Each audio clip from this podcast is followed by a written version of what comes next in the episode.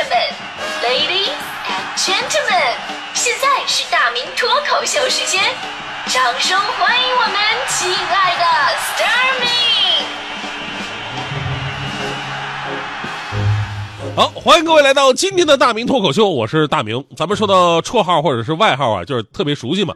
基本上我们从小到大啊，从上学到上班，每个人呢都有可能是有一个伴随着你成长的小外号，甚至在某些圈子里面呢，这个外号都已经直接代替了你的真实姓名，以至于接触久了，你的朋友根本就不知道你其实真正的名字叫什么名字，是吧？所以我我认识就是微信里边那几位，我有的时候看，然后什么想什么二黑呀、棒子呀、可乐呀、车神啊，就加他们微信之后吧，过了一段时间，我总是找不到他们人，因为后来我才慢慢发现啊，他们微信的本名啊都是什么王磊啊、刘伟啊、什么李卫国呀、刘英俊啊这个，所以相比这些名字啊，客观上可能外号会更便于记忆。你比方说我吧，我在我们台里有外号，大家伙都知道，人有人叫大老师嘛。啊，大老师，这倒不是真的什么德高望重，主要是原因还是咱们中国礼仪之邦嘛，说话客气。因为啊，我年纪大呀，但凡是有点级别的，人家可能叫孙总啊、孙主任啊、孙台啊，是吧？就像我这样没有级别，小白人一个，岁数还挺大的，他们还得跟我客气。按咱们中国人的习惯，都喜欢叫老师。啊，这就是大老师的由来，是吧？你们热爱的另外一位主持人就是李志啊。呃，李志的外号呢叫李师傅啊，也是一个原因。这个师傅啊，也不是什么什么世外高人的意思，呃，实际等同于什么司机师傅，前面帮我踩一脚啊，这个。所以我们俩看似被尊敬，实际上是实实在在的底层劳动者。除了我之外呢，我还知道比较好玩什么呢？就是强哥媳妇儿，强嫂，强嫂外号叫做点钞机。最开始强哥跟我说这个外号的时候吧，我还以为啊，强嫂能力是不是这挣钱特别强啊？这个这是不是这意思？后来强哥跟我解释说，不是，这个点钞机的点啊是点火的意思，别的不会，就会烧钱啊。今天我看到大家伙很多人发的各式各样的外号，在这里我还真的有点惭愧，因为我是一个特别喜欢给别人起外号的人。你比方说哈，我身边的人基本都是外号我起的嘛。之前的黄欢，我叫他欢神。哎，欢神对他之前主持的节目《时尚之道》嘛，欢神啊，对，还有我们的导播天官的扫地，我就叫叫扫地僧，对吧？啊，大迪，大迪最开始我看，哎呦，长得瘦瘦高高，脖子挺长，主要是记忆力特别差，反应慢，所以那会儿我叫大迪傻狍子。结果大迪还没反应过来，扫地僧先不干了，扫地僧把我训斥了，说我太过分了啊，叫人家傻狍子，那不就是侮辱人吗？对吧？有你这样的吗？你不能人家长得像什么你就叫他是什么呀？后来呢，我就给大迪取了他现在的外号，他姓古，那我就叫他 Good idea 啊。大迪特别喜欢这个名字，现在他的微信都是 Good idea 啊。一个呢是跟自己的名字很像，对吧？另外呢，这个跟我们的行业有关啊。我们做内容的最需要的就是 Good idea，对吧？好想法，好创意。但后来吧，我发现大迪这个脑子吧，真的是挺对不起这个外号的。不说别人，我就我继续自我反省啊。上学那会儿，我就特别喜欢给别人取外号。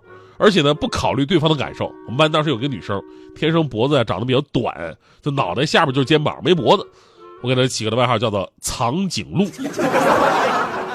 把脖子给藏起来了。高中教化学的老师人比较胖，我就叫他化肥。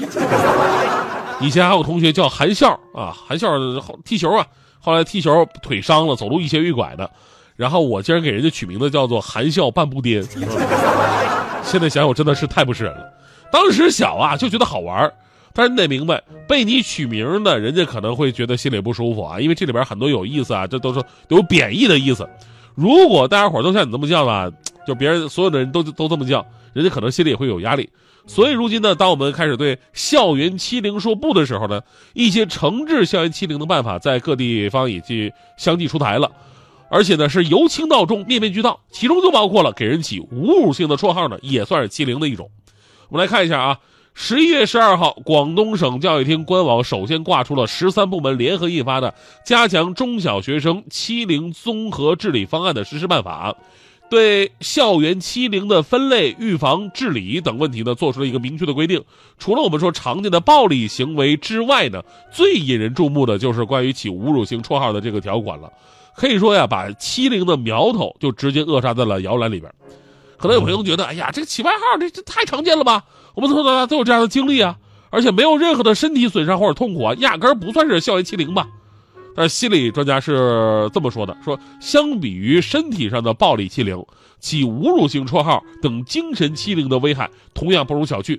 因为不是每个孩子都开得起玩笑，而且呢，有些玩笑也不适合开。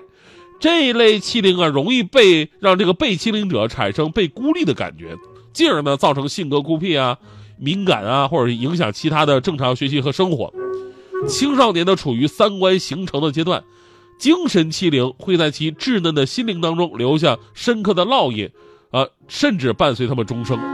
我还看了有一份就是北京中小学生校园欺凌情况的调查报告，这个报告当中显示呢，有百分之四十点七的学生啊都有被叫难听绰号的经历，即便是发生频率如此之高，但是也一直是教育部门防止校园欺凌的盲区。所以呢，广东的这次尝试也是给全国带了个头，让我们加强对校园欺凌的每一个细节的重视。所以我我在想啊，如果这个如果以后在这发展发展，不知道有没有抓不抓什么单位欺凌？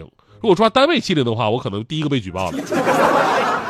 其实咱们说外号啊，不是不能起，你可以起一些有特点而且正能量的，起得好的，以后甚至可以完全取代你的名字。我跟你说啊，在中国历史上就有这么一位名人，他的名字就是自己当年的外号。所以在这里，咱们普及一个知识啊，当年呢有一位叫做钱玄同的人，呃，钱玄同他在文学方面的素养非常高，所以呢，在他自己有了孩子之后，他就特别谨慎，说要给孩子取一个好点的名字。后来他把这个孩子的名字定为钱炳琼。不过后来这孩子上学那会儿呢，他的同学们给他起了一个绰号，把他叫做三强。当时呢，大家伙儿觉得他排行老三，在体育方面呢又表现的特别的厉害，所以呢就不叫他本本名啊，是什么聊天啊、写信呢，都跟他叫三强。结果他父亲知道这事儿呢，不仅不生气，而且觉得这个外号特别好啊，比本名还好，于是直接把孩子的名字给改了，以后就叫钱三强。作为这个中国人啊，咱们应该记住这个名字：钱三强，中国最著名的核物理学家之一，中国原子能科学事业的创始人。中国两弹一星元勋，中国科学院院士。当然，我们要感谢一下钱老当年那些正直的同学。如果当年我是他的同学的话，后果不堪想象。为什么？所以我也开始注意啊，要用外号变相的去捧人，不能侮辱，对吧？你干啥骗我就呃，干啥呀？骗子！干我干啥骗你了？那说说好好骂我干什么玩意儿啊你？不是你今天不说这个话题还好，你一说我就来气。你啥情况啊？你想让跟我装是吧？那天你是不是给我介绍一个什么相亲对象？那我不是为了你好吗？我给你介绍就对了吗？朋友，我跟你们说，大明真的太能忽悠了。跟我说什么？给我介绍一男的，别的不说，说那个男的人送外号金城武。当时我就勉为其难的去了，我寻思金城武还那个还行吧，啊，还特意花了两百块钱做了个头发。结果去了一看，我的个妈呀，那个男的就是个土肥圆，比我还矮一头。你家金城武长这样？不是，你说是。你说起这事儿吧，让我想起来，我这我这我还没跟你说呢，你那天跑那么快干什么玩意儿？哪来的金城武？我那天我不是跟你说吗？我说我给你介绍个对象，对吧？我我刚说了仨字儿，然后你就迫不及待的就跑过去了。你看你着急那样，我后面还有俩字儿你没听见啊？啊！我说的是人送外号“京城武大郎”，京城武大郎，你听啥呢你？啥玩意儿？我一听听，你看你挺主动的，这这这，哎呦我的妈呀！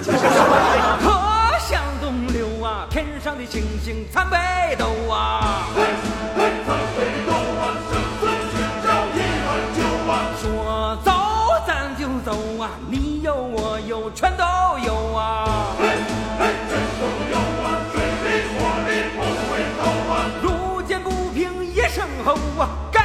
该出手时就出手啊，风风火火闯九州啊。该出手时就出手啊。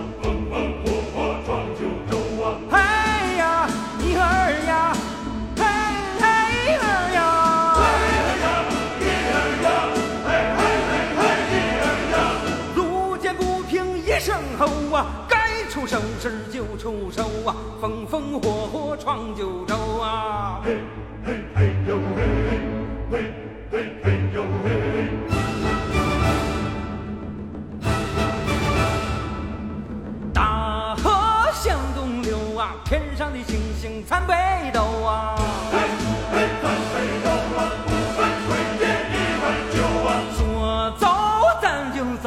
你有我有，全都有啊！嘿，嘿，全都有啊！一路看天不低头啊，路见不平一声吼啊，该出手时就出手啊，风风火火闯九州啊！该出手时就出手啊，风风火火闯九州啊！嘿呀，你儿呀！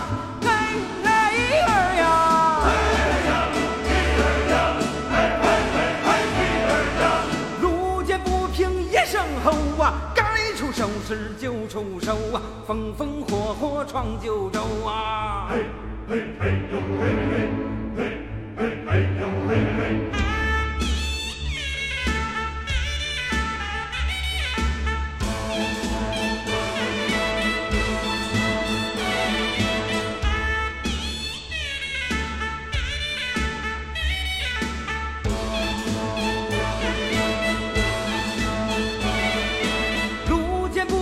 一声吼啊，该出手时就出手啊，风风火火闯九州啊。该出手时就出